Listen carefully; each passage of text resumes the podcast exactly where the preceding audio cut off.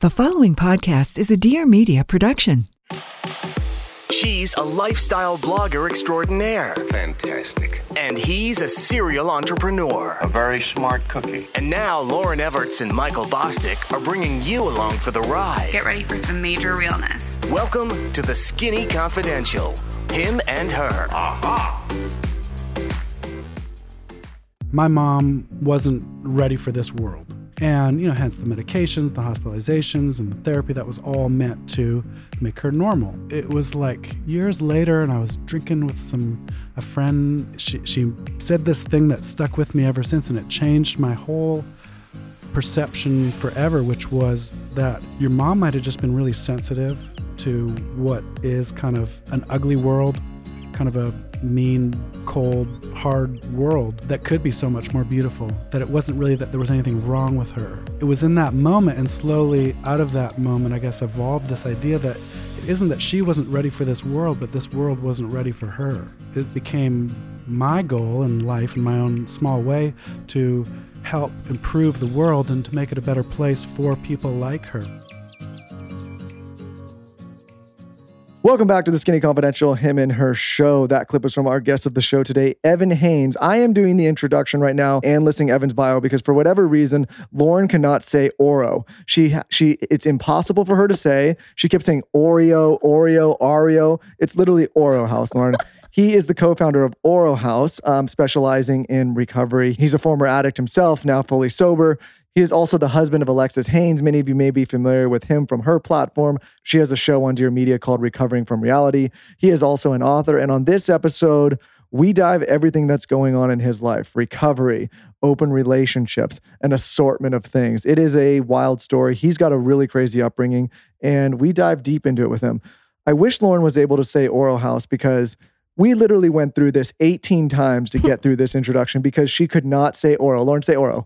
Oro. Oro, you did I it. can Holy say it. shit. No. Holy fucking shit. She I did can it. say it, Michael. guys. I I have problems sometimes saying certain words. Yeah, no shit. Um, we this this could have ta- this introduction could have taken four minutes. We have been here. I'm looking at my timer now for 15 minutes and 14 seconds because Lauryn could not say Oro, but I fucking can. Previously on The Walking Dead. Co-founder of the IRO Recovery House. Oro. Oro recovery. O R O. Once again, we're starting over now. Oro? Taylor. Oro. Oro Recovery. Oro.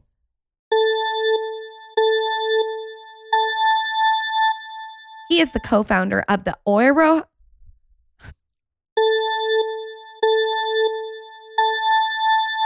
He is the co-founder of the Oro House. Oro recovery. O R O. He is the co-founder of the Oro House. No. you can go back to, to language school or something, man. so here we go. Evan, welcome to the Skinny Confidential Him and Her show. This is the Skinny Confidential. Him and her. Evan is in the studio. I am so excited for this episode. We're going to go all over the place. But first, I would love for you to talk about your childhood and then your, you know, struggle and journey with addiction.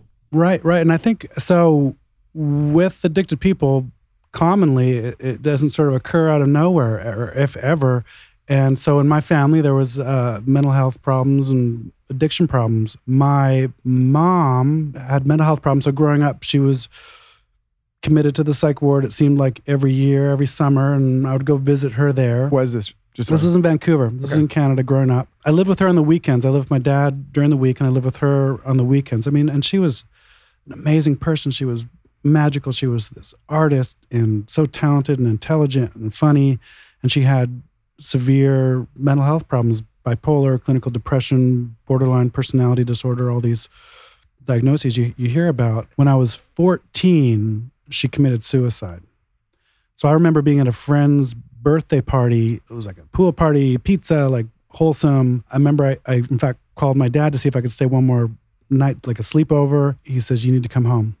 And I was like, Whoa. I could just tell something was wrong. You were talking about energy before Lauryn. Like, so I was sitting out waiting for my parents to come pick me up, my stepmom and my dad. And I thought to myself, oh my God, my, my mom's dead. I just knew it. Yeah, they they came, picked me up, silent in the car ride home. Got out of the car, went into the house, and my dad said, "Your your mom is dead." It was, it was devastating, and so I, I think I think it was like the next day I was calling like my like goth friends, like my you know rocker friends. Like I just I changed overnight. I'm sorry, I'm trying cigarettes. I'm smoking weed. I'm drinking beer and it just kind of went on like that from like age 14 to age 30 kind of progressively and and it wasn't always all bad i i went to school i even earned a couple of degrees and i was living down here in la and i was out at uh, cinespace i remember on a tuesday night this was 15 16 years ago now steve aoki dj there was awesome i drank too much again and ended up in my car and in a blackout smashed into a car with a person in it and ended up going to LA County Jail. Yeah. So, w- did they book you for DUI? They booked me on a felony DUI because I, well, frankly, I could have killed somebody, but I, I could have injured someone. The person, thank God, was okay, and they were discharged out of the hospital and they dropped it to a misdemeanor. But it was a shock. It was a shocker. I, I remember telling my cellmate, who was this sort of like street kid from Venice, who'd been arrested for disorderly conduct in a Starbucks or something the night before. And I remember telling him, like, I think I might have a problem. It had never occurred to me. I, I think I might have a problem and I need to switch to beer. And so I, I spent like four days in jail, got out first night, had some beer, some friends, second night beer. Third night, I think we were back at Cinespace again, and I was having a beer, and then I'm at the bar, and I take a shot, and you know, fast forward, it's a bit of a blur, but you know, I'm trying to fight people. I'm at Mel's Diner. I clear an entire table of food onto the floor, which, if you've never done, actually is pretty fun. I mean, But- it sounds therapeutic. yeah, it really was. You know, but I'm in bare feet and I'm jumping into bushes and all this. And I remember waking up the next morning. It was about like 11 in the morning, and I felt fine. But my friend walks in. He goes, "You're an alcoholic." I was like, "What?" And he starts listing all these things, which are like kind of coming back to me. And I said, "Oh my God, I am." And so I was going to AA meetings just right over here on Robertson. It's called the Log Cabin. I remember I was so nervous the first morning. I get there and there's all these like cool young people and tattoos and pretty girls, and then there's some celebrities there, and I'm like putting away chairs after with Anthony Kiedis, and you know who's obviously publicly sober guy, and I thought this is cool. I, I, I'm, I'm gonna try this. I'm gonna see if I can become like comfortable in in social situations, and I'll I'll give it a shot for a year or something like that, and that was uh, 16 years ago.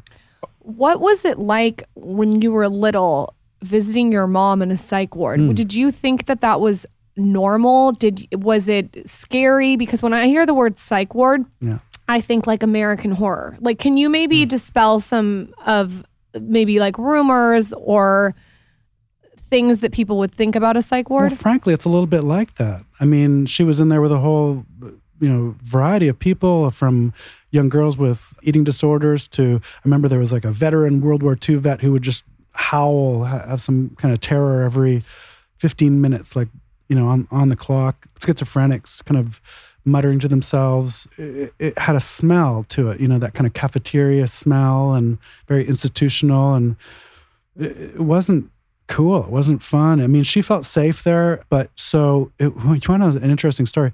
I was driving to work just a few two months ago, and I remembered her psychiatrist's name, Michael Myers, because you know it's like the That was her psychiatrist. that was her psychiatrist's Oh, name. Jesus. He, he was a nice he was a nice guy from what I remembered. But I I I googled his name and he's got a website. He's he's older and I think he was very young when he started seeing her. And I reached out to him on his contact form on his website. And literally I'm on the phone with him 25 minutes later when I got to work. And he says, "Let's do a Zoom call tomorrow. I have your mom's chart. Normally I would keep something like that for 7 years, but I specialize in cases of suicide and so if one of my patients committed suicide, I keep the file, uh, her chart. And he was saying it was interesting because he teaches, he lives in New York and he teaches, I forget where, NYU or something. And he just, when, when he got my email, he had just finished teaching a class on like malpractice or something. And so he's reading this like, and I'd written it carefully to not give this impression. He goes, I don't think he's trying to sue me and, you know, that it's safe to call him. And so he, he, he took the risk and reached out and we had a great 90 minute Zoom session the next day. So she first came in, I think about six months after I was born, and she she complained of the baby blues, as she put it, so postpartum depression. He noticed she was like a little hypomanic, so like a little kind of elevated. She had an elevated mood. And for him and for a lot of psychiatrists, that's kind of all they need to see that, you know, so she has this possible, you know, bipolar or they called it manic depression and diagnosis, and she probably needed to be medicated you know, on what are powerful antipsychotics. In some ways, I feel like that's when her problems really started. In some ways, I mean, that's when they certainly got worse. And I'll I haven't shared this in a in a in a public setting, and I'll I'll kind of be careful about it. I, I of course these things don't come out of nowhere, like I'd said, and so I'd wondered, you know, about childhood trauma and things like that. And so I asked the doctor, had she ever been abused as a child? He said, not to my knowledge. My dad asked, said no. I finally reached out to her a sister. And I asked, and she goes, Oh my gosh, so strange you would ask that. Our oldest sister, who's like 85 years old now, she goes, Let me talk to her because she'd mentioned something. She showed me the reply. And I'm only sharing this because I think it's important because I think it's unfortunately more common than people realize. And there's always, in severe cases like this, there's something going on, there's something happened. And her sister my aunt wrote back and said, you know, it was it was your grandma, it was my dad's mom, who my mom apparently confided in, the only person who then called my aunt to say, what do we do with this information? And and my aunt says, I just didn't know what to think. I couldn't imagine our dad doing that. There was some abuse from her father. There was some abuse, there was some incest. And so, you know, that explained everything. It explained why, you know, the other two sisters are are all right and why my mom wasn't. That probably subconsciously set you free in a way because sometimes I think when you hear about suicide and you hear that the person experienced postpartum and that's where it initiated, I'm putting that in mm-hmm. quotes because that's usually not where it initiated, it could maybe make the child feel like they had something to do with it. Well, and and we ca- yes, and we carry that stuff with us. It's it's it, you know it's it, if not genetic, it's it's intergenerational. So I'm carrying this, you know, this shame and this darkness with me. And it was, it was liberating. It was, it explained everything, you know, because at our treatment center with our patients, like, first of all, there isn't one who wasn't, you know, physically, emotionally, or sexually abused. There just isn't a single patient. Drug addiction is not a genetic thing. It's, you know, it's it's environmental, it's nurturing, it's some form of abuse, or it's some some attachment problem where the mother or the father, the parents couldn't be there for for their kid in the way that the kid needed them to be there. And of course, it doesn't have to be perfect. There was a, a psychoanalyst, Winnicott, called it good enough mothering, and you know that's that's all you need. But you need some kind of safety and stability, and for a lot of us, we didn't have that. Suicide is also, and I think this isn't talked about enough, there's so much guilt that you harbor with a suicide. And I think you're so lucky that you were able to go to the psychiatrist and pick up missing pieces and not solve, but help put together the pieces. I mean, a lot of people, I, you, I, you know, my mom committed suicide too. You're sort of like left figuring stuff out. There's no like black and white, and that's really hard. Did you feel like that too? Oh yeah, and for years I thought for sure I'm going to be schizophrenic or I'm going to be in some kind of psychosis. It didn't help. One of my very first drugs of choice was LSD, so I was voluntarily putting myself into a psychosis every every weekend for a number of years. But I was certain, you know, that suicide was always kind of looming there and that it could happen to me. So yeah, and then just that unfinished business that that there's these pieces and that we're left to kind of pick them up and and put them together and make some sense out of it. And I remember a big moment for me and kind of why Oro House is what it is and why my views on addiction are what they are and I think why we get along with our friend Bob Forrest so well is because I for for years I thought and I think this is kind of the the traditional orthodox view is like my mom wasn't ready for this world and that you know we needed to fix her and make her more normal like us and you know to help her adjust to this world. She was not adjusted well.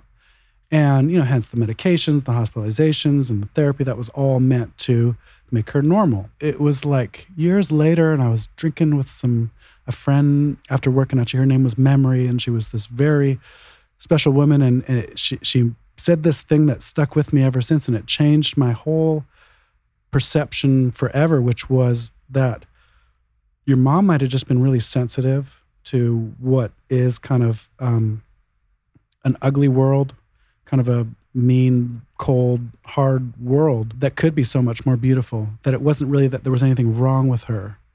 And of course, even with this new information now, that makes, in fact, perf- perfect sense. But it, it was in that moment, and slowly out of that moment, I guess, evolved this idea that it isn't that she wasn't ready for this world, but this world wasn't ready for her. And so it became my goal in life, in my own small way, to help improve the world and to make it a better place for people like her, for young women, for children, for you know so many people who have these really difficult experiences. I recently worked with an energy healer and she said you need to imagine your mom as a little girl and, and the struggles that she went through as a little girl. You're imagining her as an adult and so you're like you're not imagining all the struggles that she had when she was little and what her mom struggled with and what the my great great grandma struggled with. She's like you have to imagine these people as human and little and and all the struggles that they went through because committing suicide like you said just doesn't happen overnight. There were things that happened that I don't know about and picturing her as a little girl has really helped. Yeah, because we also, I mean, it took me years in recovery to realize how angry I was. I mean, you talked about, was this normal? I mean, no. And that was the problem. Like, I was robbed by her, by these forces, dark forces, of, of a normal childhood. I couldn't relate. I, I all of a sudden was marked. And I mean, sure enough, to this day, I, I mean, I, I will never be the same. Now, the question is, would I want to be the same? This has kind of given me my whole mission. But, you know, I did not have a normal childhood. It was very difficult. It was very stressful. And then, you know, the kind of grief that we have, well, that I didn't even know uh, how to have. I think I remember we had just started the treatment center. I was sitting outside at the smoking table with with a friend who actually just texted me earlier today, but she has cuts on her wrist. She had attempted suicide a few times. One time it was very close and someone found her and she was saved. And I wanted to tell her how important I thought that that was, that she could help so many people. And I remember I read this letter that a, a, my family doctor, a different doctor, had had written about my mom and me, and when she used to come into the office when I was a little kid, and how much she looked forward to seeing us, and that that she cared so much about me. And I'm reading this, and I'm like, I think I'm about to cry. That so I was like 35 years old. This was 20 years later, and for the first time in 20 years, I bawled. And what's so interesting is the second time was only last was a Valentine's Day. Alexis and I went to the Four Seasons near our house, and you can ask her about this. But we watched one of my favorite movies, which I've watched half a dozen times, called Paris, Texas, by Wim Wenders.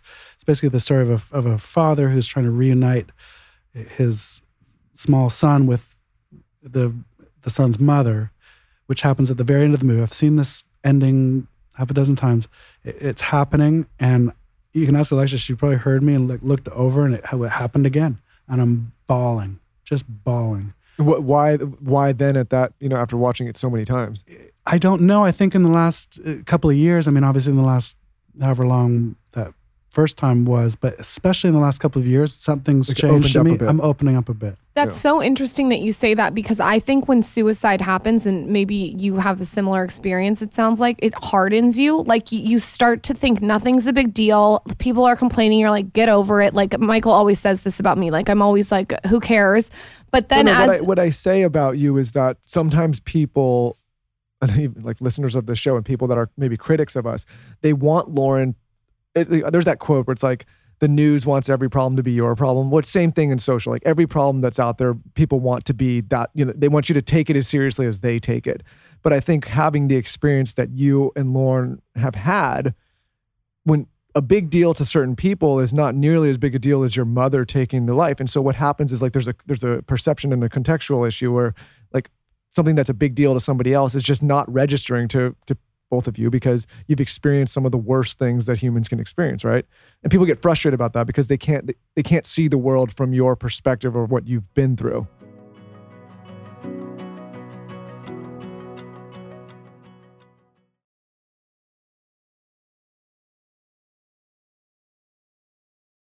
The holiday seasons are coming up. And family time can be hard. So I have you covered. Michael has you covered. And that is with no days wasted. So there's nothing worse than drinking during the holidays and then you wake up the next morning with fatigue and you just feel like you need a little help. You have some brain fog, maybe some nausea. No Days Wasted is here for you. They have this thing called DHM Detox, and it's the vitamin for when you drink. I personally am a fan of this because it's an herbal supplement. And what I do is I'll take my first drink and then I'll pop two, and then it goes to work. And it's packed with antioxidants, anti inflammatory ingredients, and it's plant based. And I wanted to look into this more and find out the research behind it and found out that DHM Detox uses science to help boost your body's natural response to alcohol. I can tell you that this makes the mornings a lot less tough. And I can really tell you, especially after hosting Thanksgiving, that it's a real lifesaver, especially when you have people over. This is also a great holiday gift for all of your friends who drink. And of course, we have a special for you. We have a special 25% off your order and free shipping in the United States for the holidays. You are going to head over to nodayswasted.co slash skinny25 and use promo code skinny25 at checkout. That is nodayswasted.co slash skinny25 and you get 25% off your order. Cheers.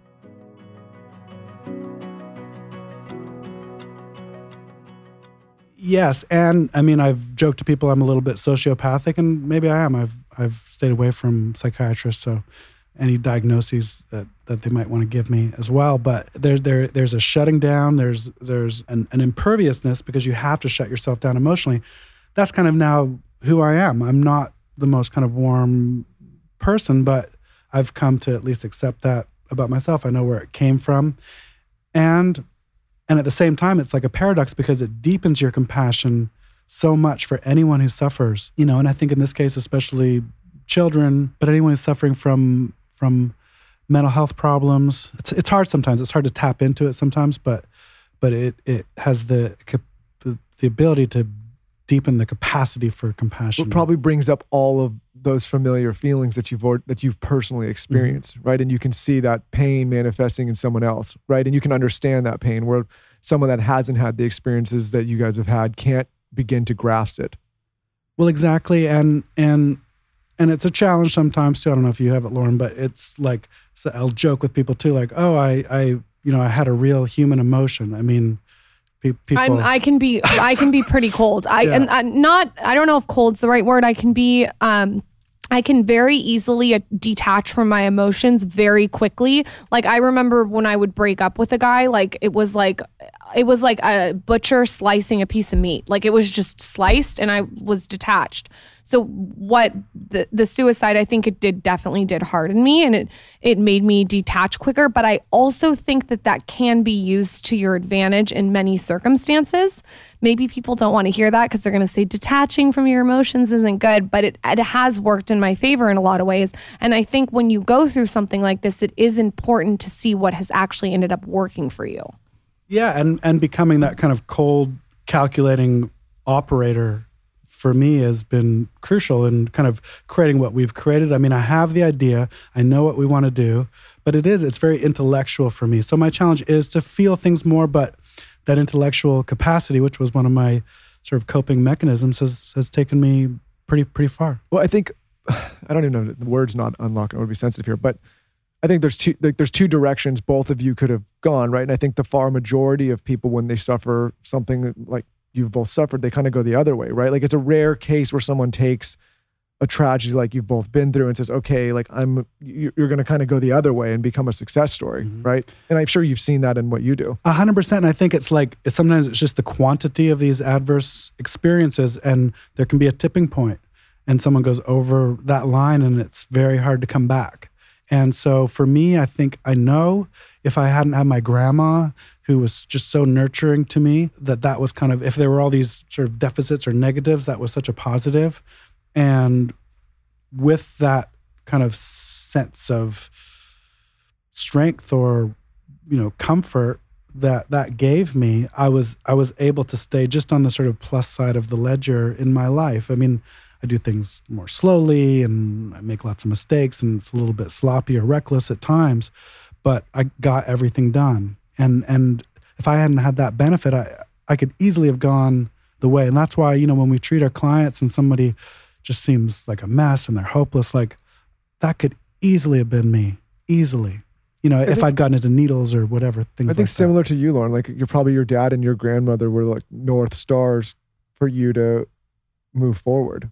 Yeah, definitely. I think the feminine energy you can find in other places. I my my dad has feminine energy. Mm-hmm. You know, I think that it's not sometimes it's not what society says like mom and a dad and you have to find that energy in other people. I always say Michael has this is so weird, but I did I I did mushrooms and had this epiphany that I almost married my mother in a man. And people will think Oh. that's weird, but like it, he has a very feminine, nurturing energy. Like he's, you are very motherly. And I mean that in the nicest way. I, I'm gonna take it as a compliment. I can't. this as a compliment. I want to go back to when you said that you were in AA, you're moving chairs, and you said, I'm going to do this for a year. Did that last the whole year? Did it last longer? Have you been sober since that day? What did that journey look like? So it basically lasted. I remember, you know, it was a it was a cool place. People weren't that friendly. There was kind of clicky, and and it, it took me over the years, kind of moving around to different meetings and really kind of finding. I didn't sort of find my people, and the and the and the meeting where I met where I met Alexis, where I met all my friends, where really Oro House kind of came out of it was in fact they call it the, kind of the the coffee after the meeting, like or the the meeting after the meeting rather, and, we would all go for coffee at the. It was this outdoor meeting in Malibu. It was beautiful. I don't know how I ended up there. Just weird luck, you know. uh, So it's always been this uneven thing for me, like.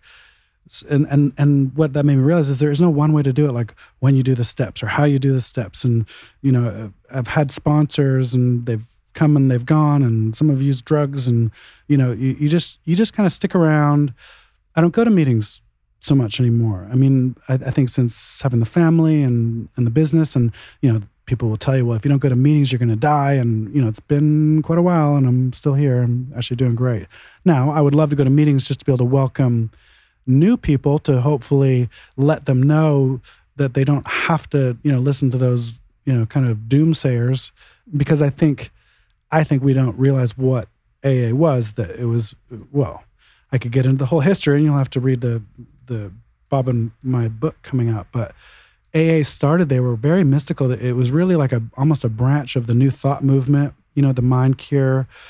They were into Carl Jung and the I Ching, and they they were into seances and spiritualism they were they were sort of this odd group during this time in America where people were really hungry for something different. Some- Can I ask you a question Yeah. real quick about the spiritual? I, I find a lot of people that go through AA, there's like this emphasis on God and spiritual. And not to say that there's anything wrong with that, but if you're not a religious person, it's almost like you're transferring. Like, say I went into AA, mm-hmm. like I don't think it's. I mean, I could be wrong. It's it's a hard sell for me because I'm not religious.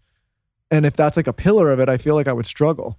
it, it is one of the biggest problems with AA, and they tried to deal with it right in the beginning. They were like, God is you understand God." I mean, these were not kind of Christian people. There'd been Christian groups; they'd all failed. This was supposed to be something new and different. I mean, if anything, they were probably into they, they, were probably into um, Thoreau, and they were probably into Emerson, and they were probably into like Vedantic Hinduism and the Brahman and the Godhead and all this weird stuff. For sure, they were. So Bill Wilson himself got sober at a place called Towns Hospital, which was overlooking Central Park. This beautiful place. It was high end. It would have costed at least ten thousand dollars a month in today's money.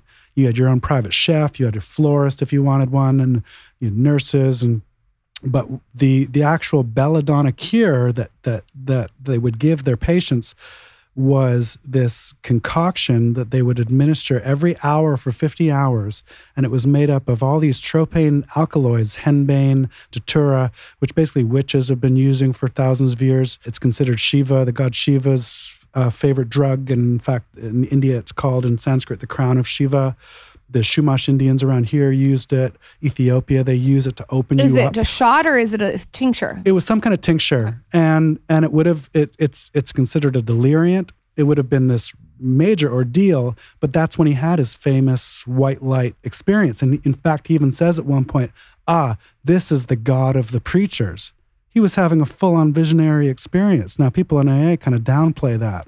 Of course, he went on years later, I think in 56, he tried LSD and did it regularly with actually a doctor here in LA named Sidney Cohen of the at the VA hospital who got a lot of famous people high in LSD, but he did, you know, all these LSD experiments. Bill Wilson did that for 11 years. You know, got him out of a major depression, you know, 20 years sober.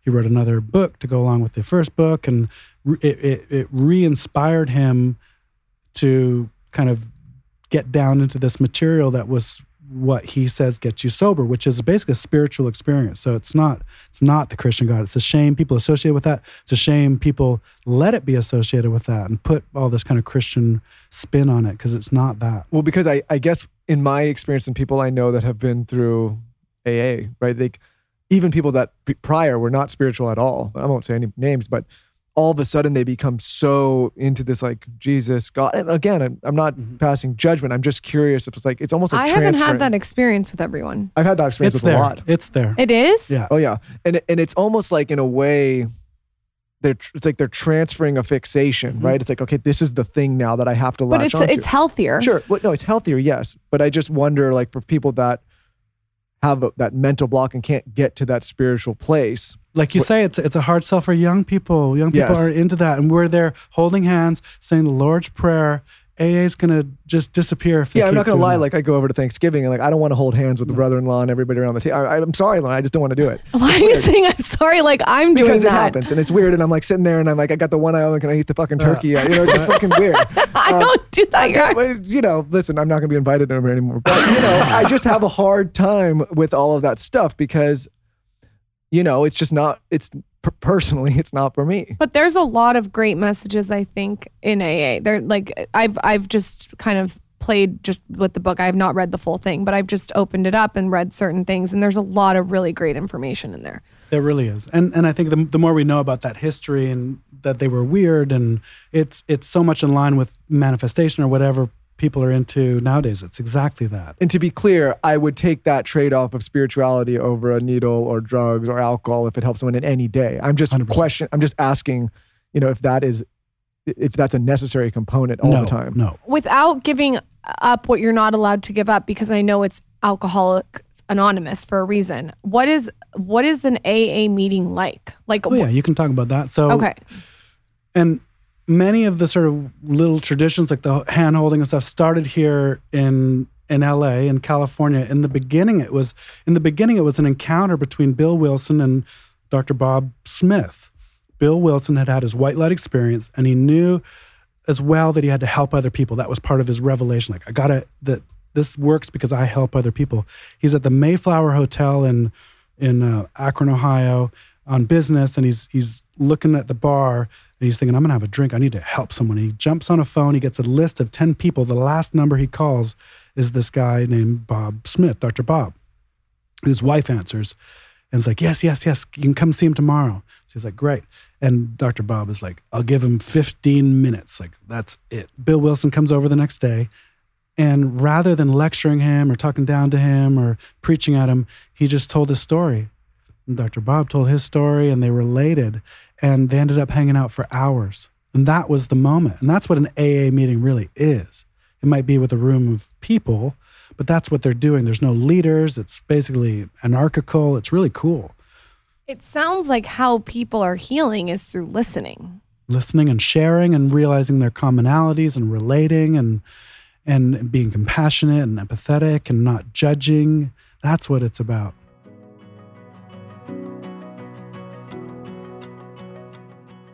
The holidays are coming up, and so is New Year's. And I have the perfect gift that keeps on giving for you to bring it to holiday parties.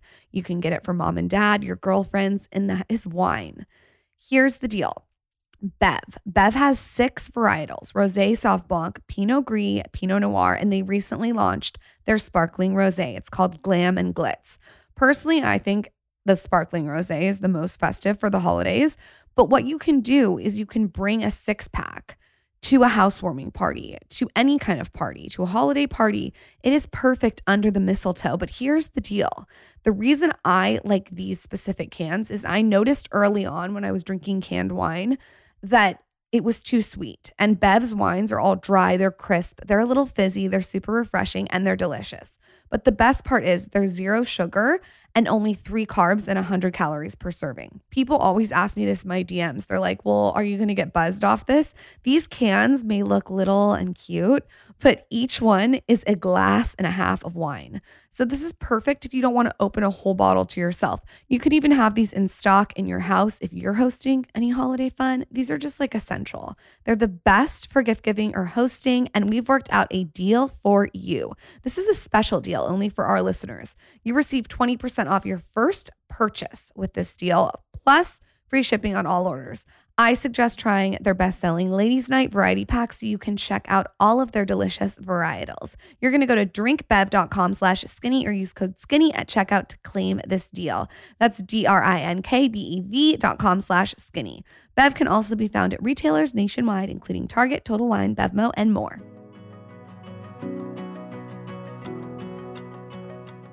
I want to go back just real quick because I'm going to be curious if I don't ask you.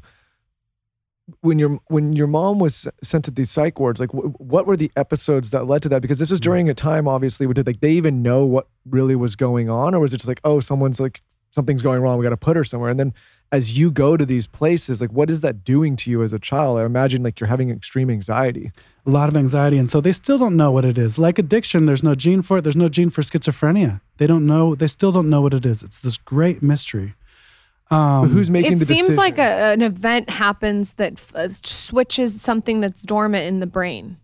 Yeah, or it's just a break. I mean, the the psyche just can't handle this world, so they go to another world. But who who makes the decision at the time, saying, okay, someone's got to be checked in here? Well, she might have gone voluntarily sometimes. So she she would always, or someone had her committed, she would stay voluntarily. She felt safe.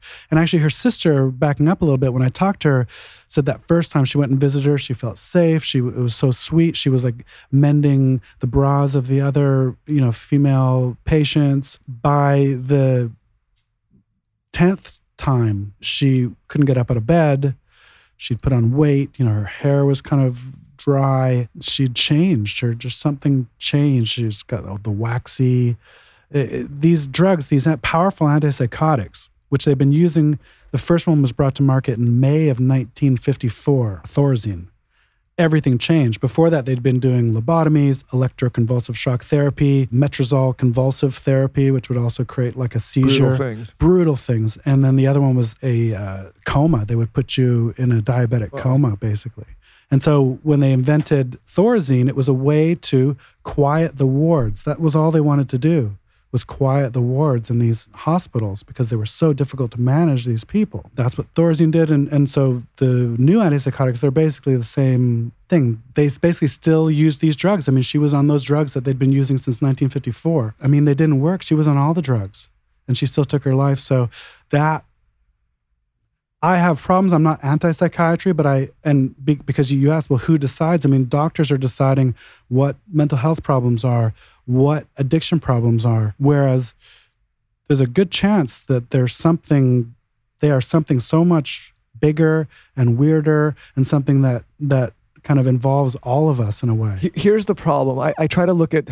I always try to zoom out in the lens and use like, like you're looking at the immediate scope of what's going on in the world, right? So you see what's happening currently, Mhm. and then if you if you zoom that out and say, okay, like ten years ago, what was this? And then you go further out, like what fifty and hundred, and if you look at it from that perspective, again, you start to you start to realize, okay, even people in positions of authority or people with an expertise or people with a degree or people with these have been wrong in the past and have continued to be wrong. Not to say that a lot of the time they're not right right? But they, but if you look at it from that year that lens of like 50 100 25 whatever it is you're like okay they're not always correct which means when people want you to just say trust the authorities or trust the science or trust all these things like it's not like it's always correct every time. Like we have been in a learning process for thousands and thousands of years as a human species and you'd be remiss to not question it sometimes. You you would, and you need that humility. There's a really good book by a man named Robert Whitaker called, called Mad in America. It basically traces the whole history of how we've treated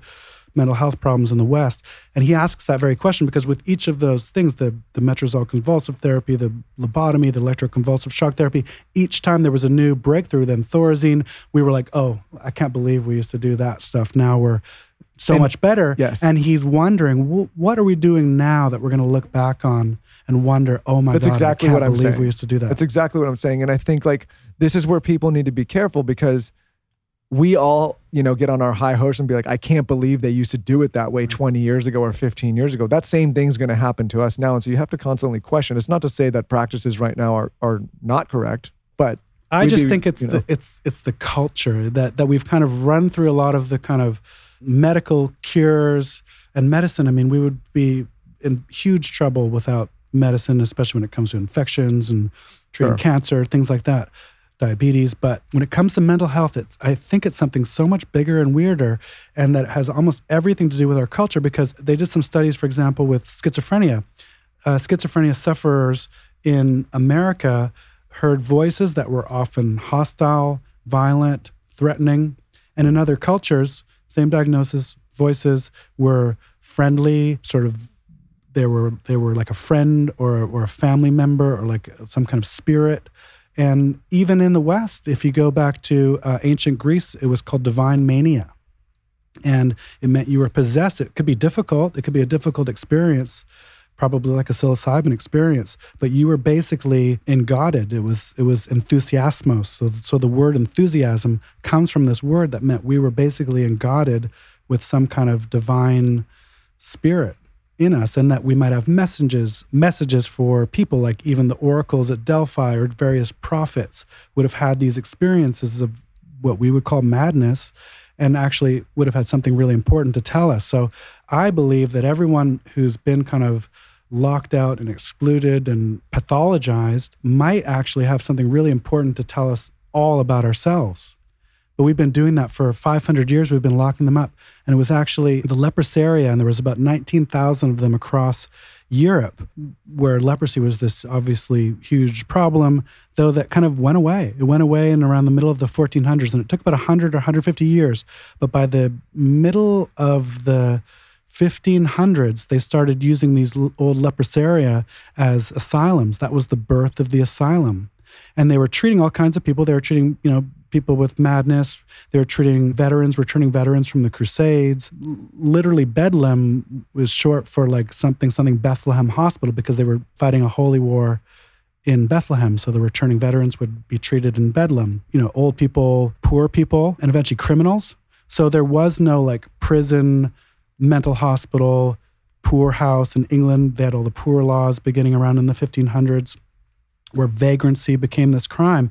And there was all this displacement at this time. There was wars there was famines there was you know kind of empire building there was land clearances. So all these people were kind of uh, dis- diseases. They were newly displaced and they had nowhere to go.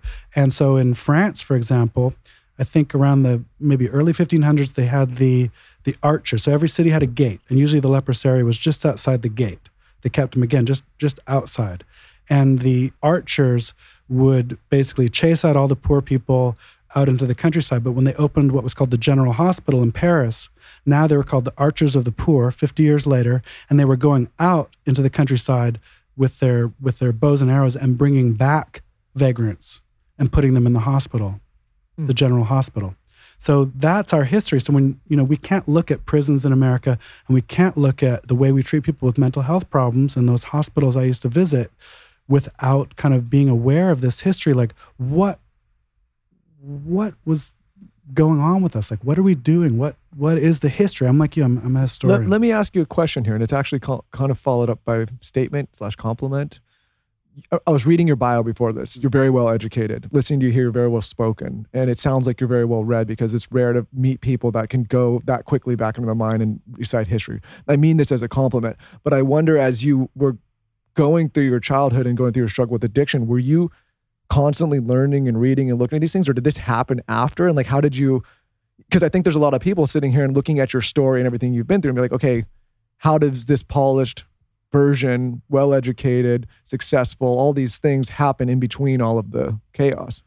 So I think there's maybe an unlock there for people. yeah and, and and and you said such an interesting word chaos because i believe we're afraid of chaos and that might be the answer to my question i just asked why are we locking up and why are we so afraid of these people they represented chaos they represented the chaos of kind of the shadow of civilization. Well, chaos is also like the source of all creativity and, and life itself comes out of these chaotic forces. So we need to, rather than lock it up, become friends with it. So I became just kind of intuitively, I guess, to answer your question, became friends with chaos. I, like I had mentioned, was doing a lot of LSD at the time. And I don't know why me or why this happened, but we would have done acid, friend of mine and I, and looked down at the ground and realized uh, by talking that we were seeing the same thing. I remember this one particular time, and it was like weird Aztec calendars. I'm like, "You're seeing that?" He's like, "You're seeing that too?" Like we were hallucinating the exact same thing. So maybe unlike most people, I don't know, but the next day, I went to the library. That was just I don't know why I'm built like that. And so I went to the library. Eventually, I wanted to go to school. I wanted, and I've been following this same thread through kind of thick and thin the whole time. And it's really like led me to this very moment. I think there's a real, um, Lauryn and I were having breakfast this morning and we were talking about like both of us try to escape things to go and read. I think reading's so important. And I know some people are like, oh, I'm not a reader. I don't care over the head. But I think even just for mental clarity and stability and like feeling like the world's bigger than just you and opening up your perspective and all of these things, like I, I feel like it's such an unlock. And I've never really met an extremely high performer that hasn't had some kind of interest in either history or reading or like looking, which is why I asked because there's probably a lot of people out there that are looking for unlocks and it's like this has been written before. There's books, there's resources, there's places to start and do these things. Because of what you do, I would love to know maybe an anonymous story of someone who was so, so deep in addiction that overcame it. And I don't know if overcame is the right word, but if you could tell us a story where like normal people would look at someone and be like, oh my God, they're done. But you saw like this rise from the phoenix sort of situation. Yeah. And it, does happen and it, it, there's no accounting for it almost i'd like to say it's because of all of our amazing work that we do and I know that the way we do what we do, uh, that it doesn't hurt people, first of all, and that it creates kind of fertile ground for people to kind of find their own path, you know, and that's simply treating them kindly and being extremely patient. But as far as the research tells us, I mean, it takes on average like nine years for someone from the first time they try to get sober to achieve long term recovery. And so, you know, talking to if I was to talk to families, I mean, I used to do the admission, so I would answer the phone and I would tell people, look, I'm not going to guarantee that your loved one's never going to do drugs again. I can't do that. And in fact, it could take on average nine years. But what I would say is we'll give them the most kind of positive, empowering experience that we can, and basically the most positive experience of recovery so that hopefully they associate recovery with something that's positive as opposed to negative. And I've seen I've seen it happen, but it it doesn't just happen at our center. It can happen at a kind of a brutal county facility. It can happen at in in jail. It can happen on your friend's couch. There's just that moment, and in fact, many many people do recover spontaneously without uh, having ever gone to treatment. So I know I'm kind of like the like reverse salesperson. Like, there's nothing we're gonna do that's going to cure you or fix you. And the very best we can do is kind of create this space for someone to hopefully find just that that inner transformation like the greeks had a word uh, kairos it's like this is the moment and and there's there's a term with kairos who is like in greek in greek myth kairos is a god who's accompanied by a goddess named metanoia and metanoia basically means like a conversion or like a change of mind and and these two things go together. There's this window, there's this moment, and there's there's a conversion and there's a change of mind. I'm someone who happens to believe that the unconscious is all around us, within us, and it has kind of a self-organizing power that has a self kind of correcting or I don't know how to describe it, but it's basically it's talking to us and it's guiding us through dreams or ideas or synchronicities. Things are presented into our life and it's you know it's almost like there's a guardian angel who's keeping us safe and who's kind of maybe telling us what to say at any given moment and again it comes from that idea like of chaos and where creativity itself comes from and it comes from this very kind of strange otherworldly indescribable irrational place and so again in our in our culture i think the problem with our understanding of mental health and addiction problems is we're so inter, interested in ordering and rationalizing and that everything has to have a purpose. Like I'm much more interested in purposelessness, in failing, like anything that our culture is so dead set on, I'm interested in the exact opposite. Well, that sets me up for my next question. Thanks, Evan. That was a nice transition. Look at that.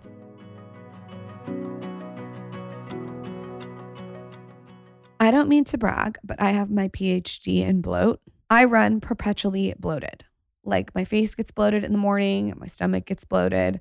And I feel like I have all the tools in my bloat toolbox. And one of those tools, and this is like the hammer of it all, is Arrae.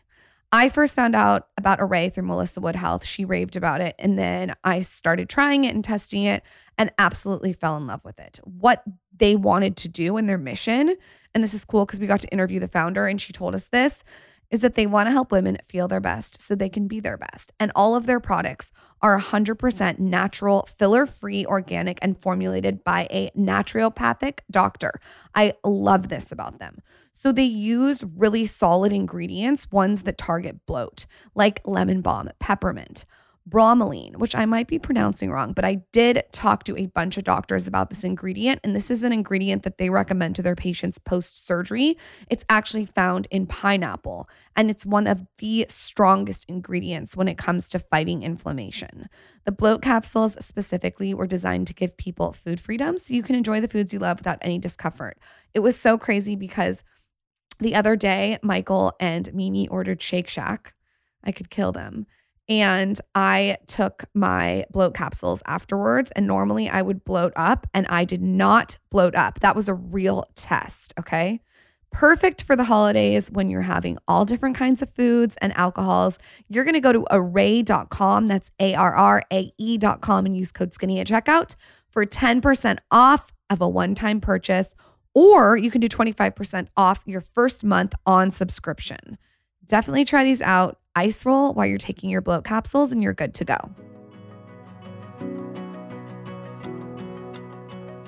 You and your wife, who I love, Alexis Haines, she has a podcast on Dear Media called Recovering from Reality, are, are doing something that's against, and I put in quotes, society standards.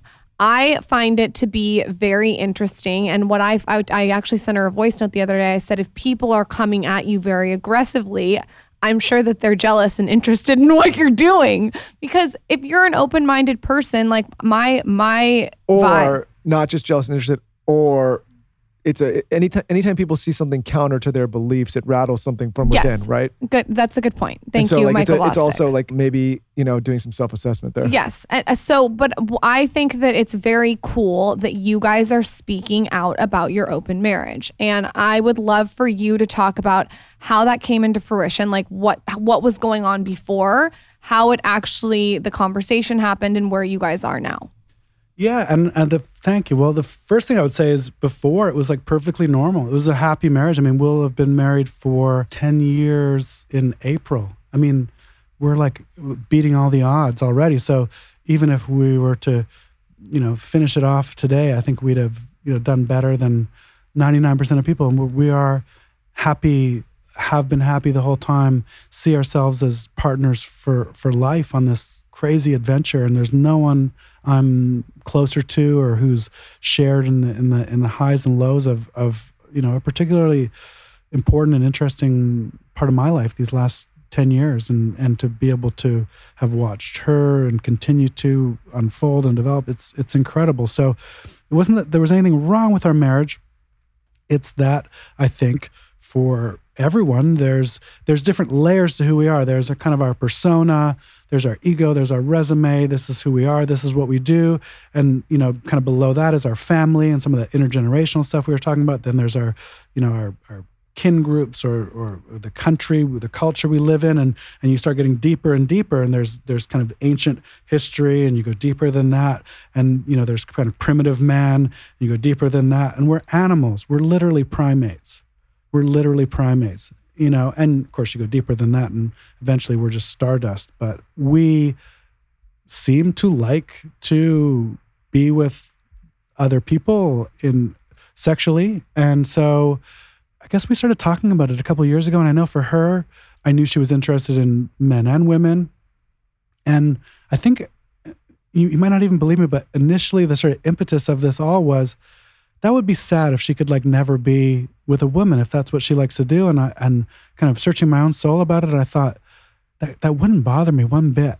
And then kind of building on that, I thought, you know what? It wouldn't even bother me if she was with a guy like, you know, we, we were talking earlier. I mean, she was quite young when we got married and and I was older. I'd been with plenty of people. I thought I could make it to to the finish line. But if she's gonna have to wait for me to die, I mean, gosh, she might be 60 years old. It might be too late, and the pool boy and all that stuff. And And just for context, she was 21 when you got married. That's very yeah, young. very young. so young. it sounds like you started to feel empathy for her situation. Mhm. And so was the conversation one conversation or was it multiple conversations? Multiple, multiple. So we talked about it for probably like a year and a half before we pulled the trigger. And then eventually, yeah, you do pull the trigger. And I think we were like at our daughter's dance competition in Orange County. And I think she got onto Bumble or something first and started swiping. And it was fun and it was interesting. And, you know, I think for both of us, there's maybe little feelings of jealousy here and there, but I think there's a there's a term in the sort of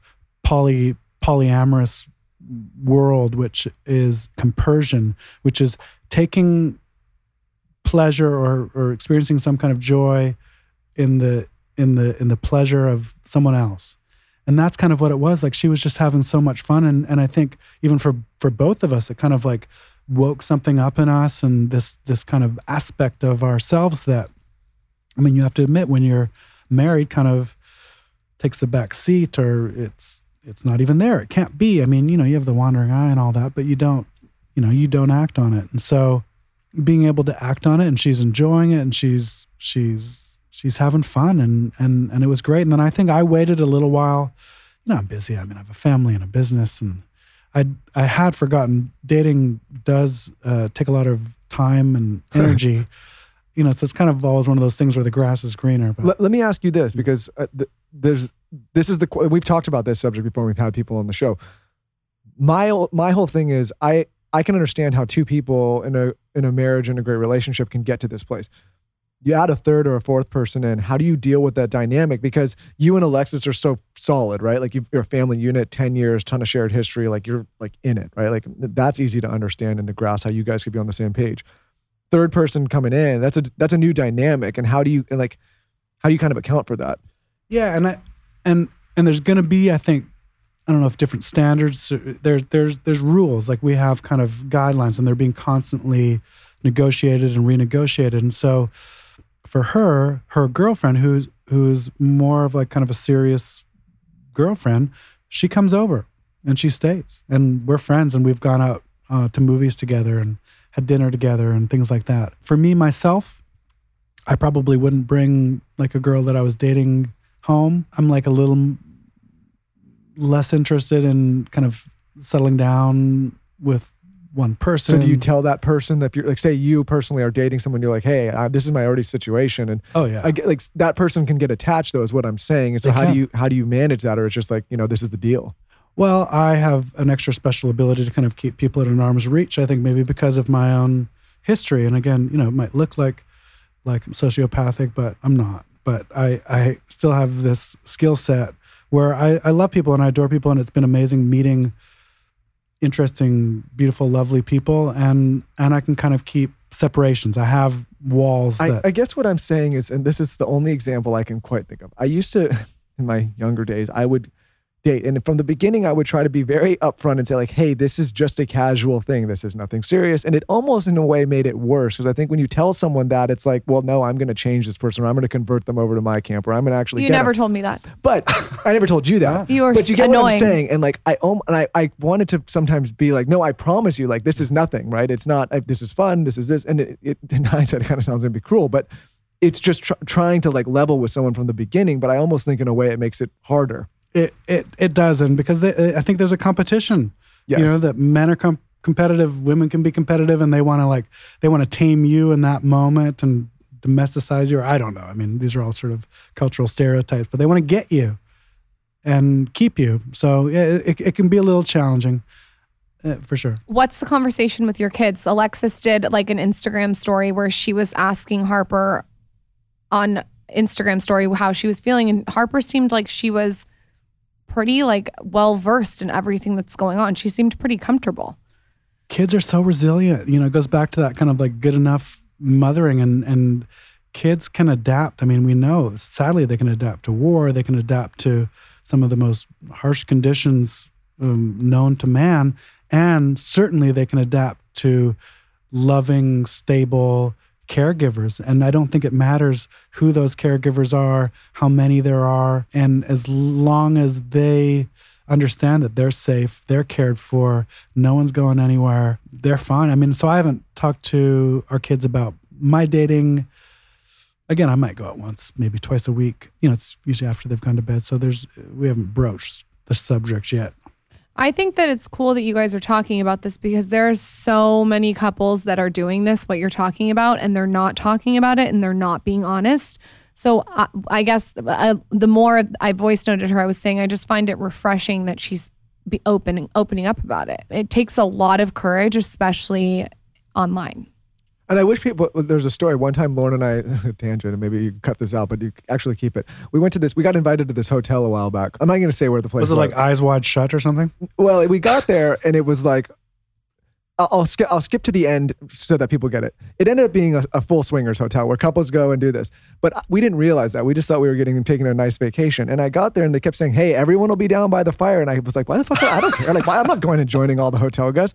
And they kept looking at us strange the whole time. And we would go to breakfast and like we'd kind of be off to our side, and everyone would be. I'm like, man, these people like this hotel is very friendly. It wasn't until the end that I realized we're at a hotel like this. And I'm like, if people would have just talked about this and brought it to the light, I could have understood what was You going on. and you could have Felt like prepared yourself mentally. Did you think you were going to get your cock I grabbed was at like, the hey, listen, this, buffet could, I was bar? like, this could have been a whole different trip for us if I would have realized. I was like, I was get, actually getting irritated and frustrated. I'm like, I don't care that everyone's going to the fire pit. Well, I'm on vacation. I don't need to like do a group activity and like go glad hand down by the fire. But No, but you it know. is important to have open co- open conversations about what you're going through like this because then maybe it normalizes it a little more and people are more inclined to talk about it. Yeah, and and and I think whatever aspect of the culture we're talking about, like why we do anything the way we do it. I mean, these are habits. Sometimes they're they've been like this. We've been doing this for hundreds of years, or maybe thousands of years. And habits are really hard to break. And people people will become disturbed when you start doing something differently. So this is our little contribution, I think, for now to the conversation but the same thing might be around like the nature of of work. Like why do we work the way we do? Why do we work 40 hours a week? We have all this technology and automation and shouldn't that help free us to enjoy our time? And how do we structure that time? This is another fascination of mine work like and and our, just our ideas around it. And how do we structure that time? Well i got to be doing something. Well do i? Like can i maybe just do nothing? And that's very frowned upon. You're not allowed to do nothing so all of these things, all of these ideas we have, I like to just wonder. And, and you were talking about it before, like history and philosophy. If there's one thing that's really missing, and if there was one thing that might, you know, help us save ourselves from ourselves, it would be just a little more awe and wonder. Like I wonder why we do this in awe. Like, isn't this amazing that we're here?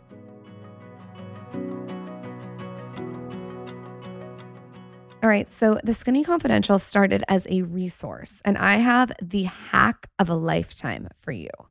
And that is brought to you by Bite. Bite has this hero product that I cannot stop telling my friends about over happy hour. It is a dry toothpaste. You guys, everyone is going to freak out because not only is it a dry toothpaste, it's a dry toothpaste tablet. They come in this reusable glass jar and they have refills too. So it's very, very sustainable and it's a way to reduce plastic. And I found when researching this brand that there's over 1 billion plastic toothpaste tubes that are thrown out every single year that end up in oceans. That is 50 Empire State Buildings worth of plastic every single year. So you can eliminate this and make your whole toothbrushing situation more seamless by trying out their dry toothpaste tablets. So, how I like to use them is I just pop one in my mouth and then brush my teeth and it goes to work. So you don't need to worry about all that gunky toothpaste everywhere, especially when you're traveling. You know how it gets stuck to everything. It gets stuck to the cap. It gets stuck to Michael's beard hair. It's absolutely disgusting. With these dry toothpaste tablets, you just pop one in your mouth like a mint and then brush away. Another thing is, I really started going down the rabbit hole with toothpaste and found so many nasty ingredients, and you're putting that in your mouth every single day, if not two to three times a day. Their dry toothpaste tablets come with clean ingredients. There's no harsh chemicals, sulfates, or artificial dyes. I'm all about the sustainability and the clean ingredients, but I also love the seamlessness of just popping them in my mouth and brushing. And of course, all packaging and shipping are recyclable. And of course, we have an offer for you. A Bite is offering all Skinny Confidential him and her listeners 20% off your first subscription order. You are going to go to trybite.com slash skinny or use code skinny at checkout to claim this deal. That's T-R-Y-B-I-T-E dot com slash skinny. I definitely would stock the site, but you have to pick up those dry toothpaste tablets. I want people to question some of the constraints and restrictions that they've put that they put themselves in. Right? If you think about like even the idea of a marriage, right? Like for the years, like this was pushed, this was an, a religious agenda. It's between a man and a woman. It can only be this one thing. It has to be monogamous. It's like a, it's a control, it's a control mechanism, right? Like, and I'm not again, I'm not disparaging religion, but I'm saying if you go back further and you go back to primal times, like men and women had multiple partners for years. That's how you built a tribe or a clan or a, a group. You know, like that's what you had to, right? Over time, this has become more restricted, more restrained, and and it's I think interesting in a time where information is so accessible that people don't question that a little bit more. Not to say that it's wrong, like it might be the right system, mm-hmm. but it's not the only system that works, right? And that can be applied to an assortment of different things. Mm-hmm. So, where are you and Alexis at now, like in your life? Like, she, so her girlfriend is allowed to come over the house. You said that you don't bring girlfriends over. What is it like in your home now? What are the conversations? Is it is it still like evolving what you guys have now, or are you good with what you have now? I think we're pretty good with with with what we have now. I mean, I won't speak for her, but I mean, I'm busy. I just started. I went back to school. I'm going to get my PhD in psychology. Wow. Yeah. So I just started. Thank you. I just started that work, family. I mean, it's honestly a miracle that I even have a day or a day and a half here and there, and I wouldn't change that for the world. I mean, and, and I also like. I think Alexis looks at things like very immediately. Like we don't spend enough time together. And of course, I need to work on that. So we go to movies or we go to date nights. So that's like my responsibility.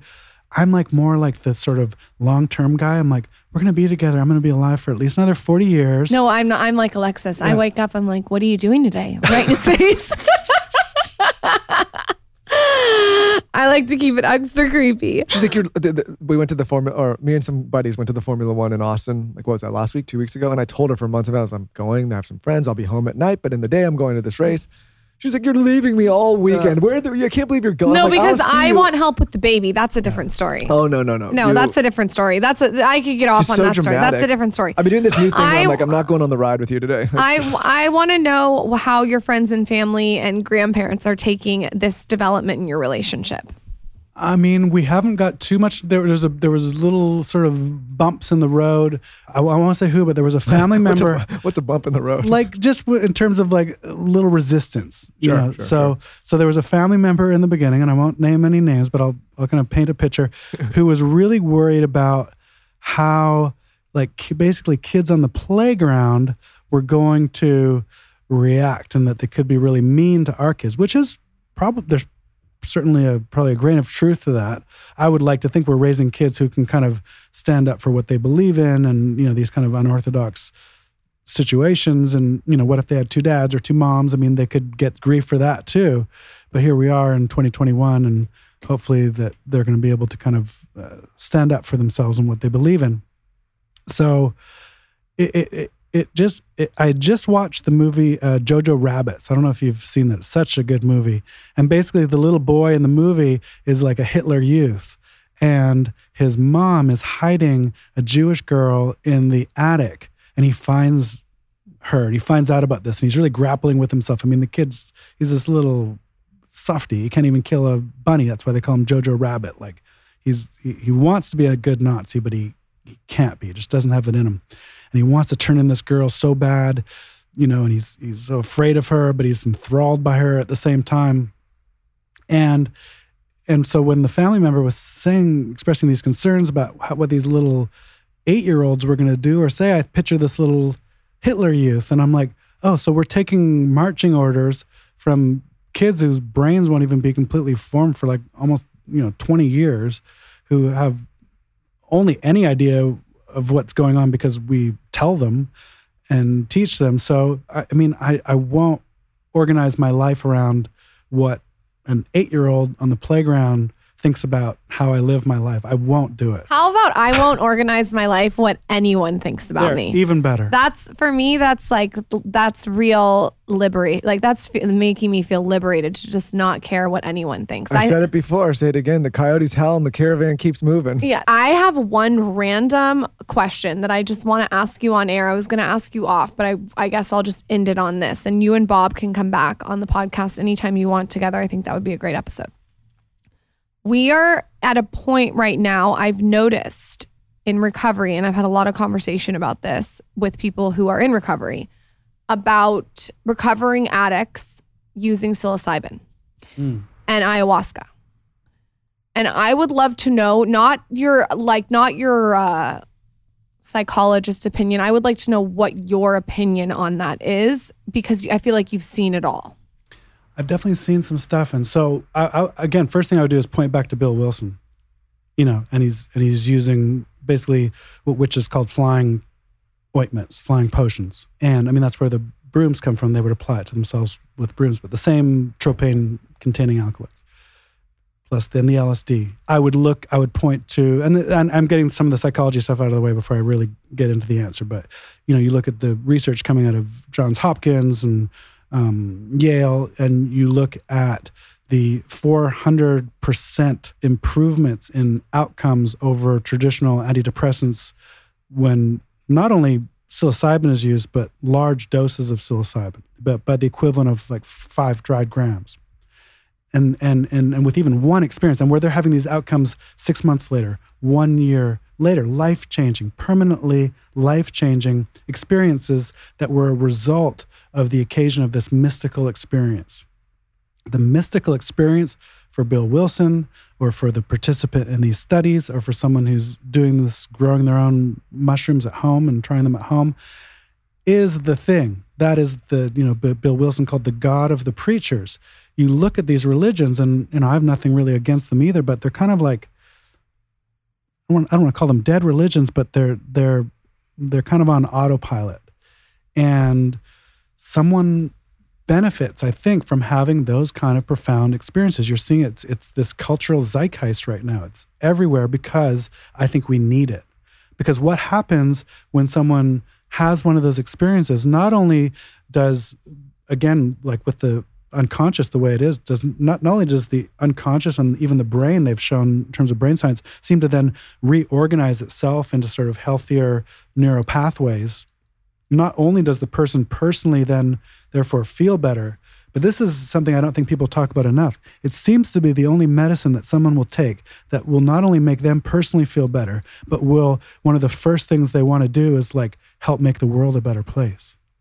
What other medicine does that So when I talk about these medicines, what are you talking about? Because I'm talking about psilocybin and ayahuasca. Am I missing something? It sounds like you said LSD. Oh, I mean, maybe LSD. I the the the studies nowadays seem to be around ayahuasca and psilocybin, which I think is, from what I know, my very amateur chemistry, seem to be very closely related. They it it I guess this, for people that aren't experienced, it's like I think one of the simplest ways it breaks down the ego completely and makes you able to see that the world's not just about you it's about all of this thing that we're connected to right and so it opens up everything because as soon as the focus is not just on just you personally and how you see everything and how you feel about everything and you see it's like all connected and it's about everybody else as well without an ego you can start to kind of be like oh and and, and get into that kind of healing process It, when I think maybe those things that we talked about do help you realize that. I think too, when it, the pendulum is swinging, I think we have been so wrapped up in our phones and using mushrooms with alcohol or LSD with alcohol. I think it's swinging to where people want to get off their phones and use it more medicinally without alcohol,